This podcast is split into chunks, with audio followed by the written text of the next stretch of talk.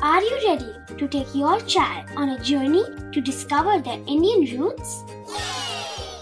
Introducing Chimes, the ultimate audio platform for young minds aged 3 to 15.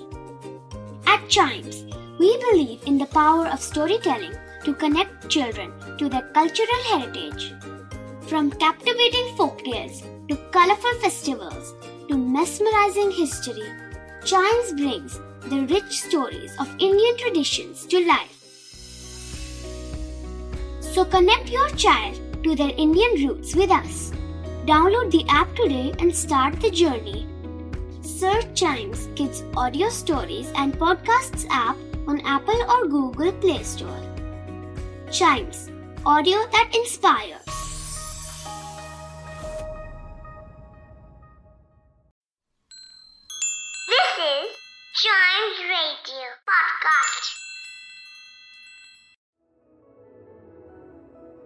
अभागा बुनकर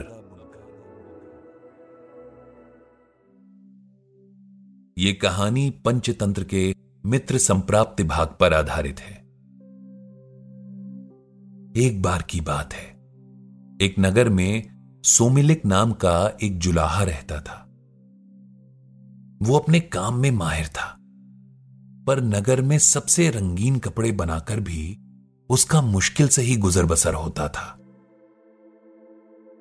अन्य जुलाहे सादे कपड़े बनाकर भी देखते ही देखते धनी हो गए थे। उन्हें देखकर एक दिन सोमिलिक ने अपनी पत्नी से कहा, मामूली कपड़ा बनाने वाले जुलाहों ने भी कितना धन कमा लिया है और कहाँ से कहाँ पहुँच गए हैं। मैं इतने सुंदर वस्त्र बनाने के बाद भी आज तक निर्धन ही हूँ।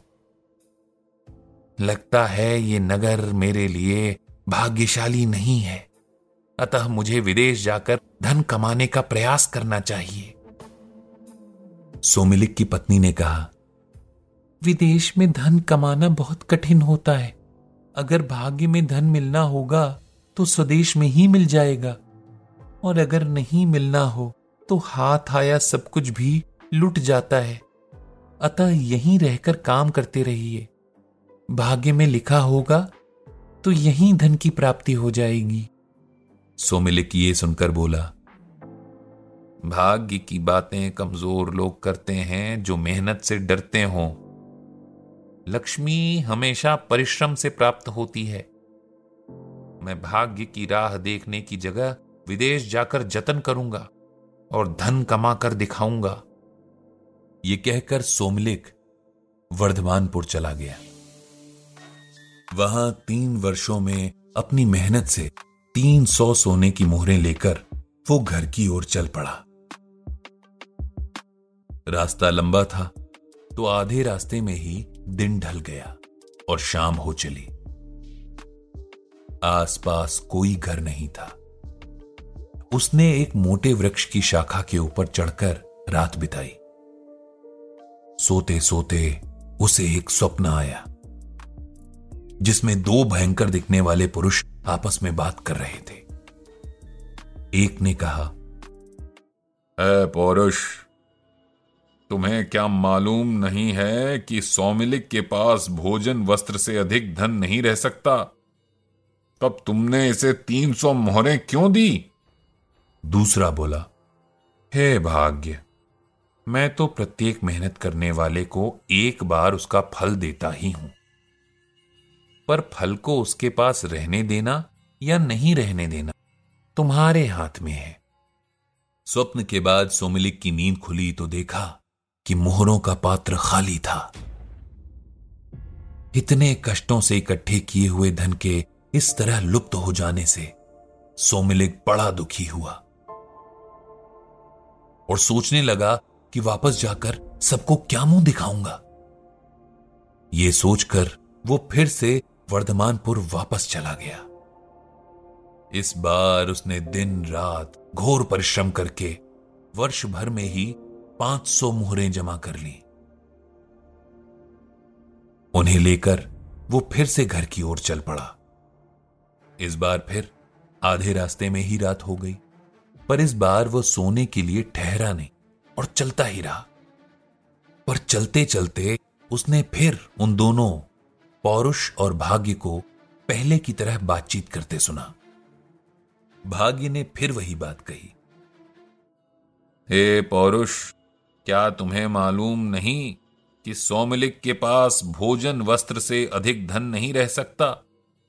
तब उसे तुमने पाँच सौ मोहरें क्यों दी? पौरुष ने वही उत्तर दिया। हे भाग्य मैं तो प्रत्येक व्यवसायी को एक बार उसका फल दूँगा ही। इससे आगे तुम्हारे अधीन है कि उसके पास फल रहने दें या छीन लें। इस बातचीत के बाद सोमिलिक ने जब अपनी मुहरों की गठरी देखी तो वो मुहरों से खाली थी। इस तरह दो बार खाली हाथ रह जाने से सोमिलिक का मन बहुत दुखी हुआ। उसने सोचा कि इस धनहीन जीवन से तो मृत्यु ही अच्छी है।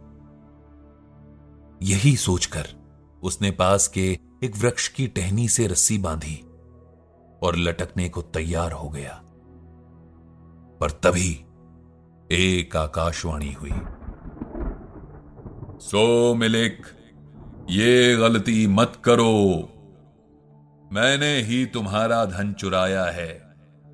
तुम्हारे भाग्य में भोजन वस्त्र मात्र से अधिक धन नहीं लिखा। व्यथा के धन संचय में अपनी शक्तियाँ नष्ट मत करो। घर जाकर सुख से रहो। तुम्हारे साहस से मैं प्रसन्न हूँ। तुम जो चाहे एक वरदान मांग लो। मैं तुम्हारी इच्छा ज़रूर पूरी करूँगा। सोमलिक के मन में तो बस धन की ही चाह थी। तो उसने फिर कहा मुझे वरदान में बहुत सारा धन दे दो। अदृश्य देवता ने फिर कहा, धन का तुम्हें कोई उपयोग नहीं होगा, क्योंकि वो तुम्हारे भाग्य में नहीं है। भोग रहित धन को लेकर क्या करोगे? सोमिलिक तो धन को तरस रहा था। वो बोला, भोग हो या ना हो, मुझे धन ही चाहिए। बिना उपयोग के भी धन की बड़ी कीमत है। संसार में वही पूज्य माना जाता है जिसके पास धन हो। सोमिलिक की बात सुनने के बाद देवता ने कहा, अगर तुम्हारी धन की इच्छा इतनी ही प्रबल है तो तुम फिर से वर्धमानपुर चले जाओ। वहाँ दो बनियों के पुत्र हैं, एक गुप्त धन, दूसरा उपभुक्त धन। इन दोनों प्रकार के धनों का स्वरूप जानकर तुम वापसी में किसी एक का वरदान मांगना। यदि तुम उपभोग की योग्यता के बिना धन चाहोगे तो तुम्हें गुप्त धन दे दूँगा। और यदि खर्च करने के लिए चाहोगे तो उपभुक्त धन दे दूँगा। ये कहकर देवता लुप्त हो गए। सोमलिक उनके आदेश के अनुसार फिर वर्धमानपुर पहुँचा। शाम हो गई थी। पूछता पूछता वह गुप्तधन के घर पर चला गया।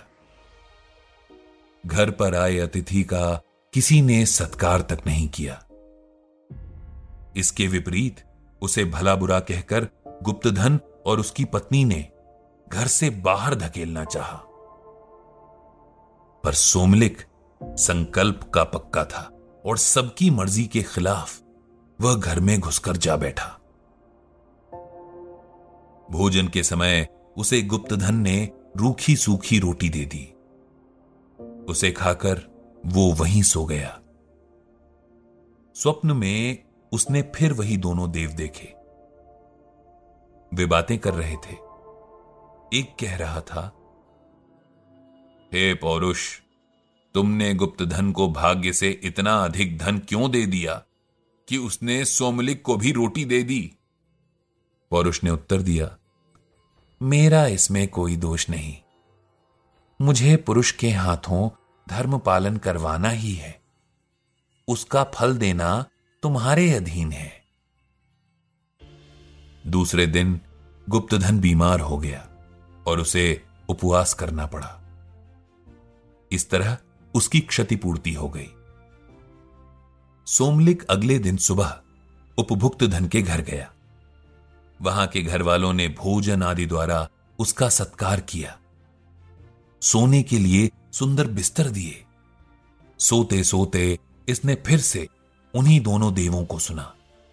एक कह रहा था ए पौरुष, इसने सोमलिक का सत्कार करते हुए बहुत धन खर्च कर दिया है। अब इसकी क्षतिपूर्ति कैसे होगी? दूसरे ने कहा, हे भाग्य, सत्कार के लिए धन व्यय करवाना मेरा धर्म था। इसका फल देना तुम्हारे अधीन है।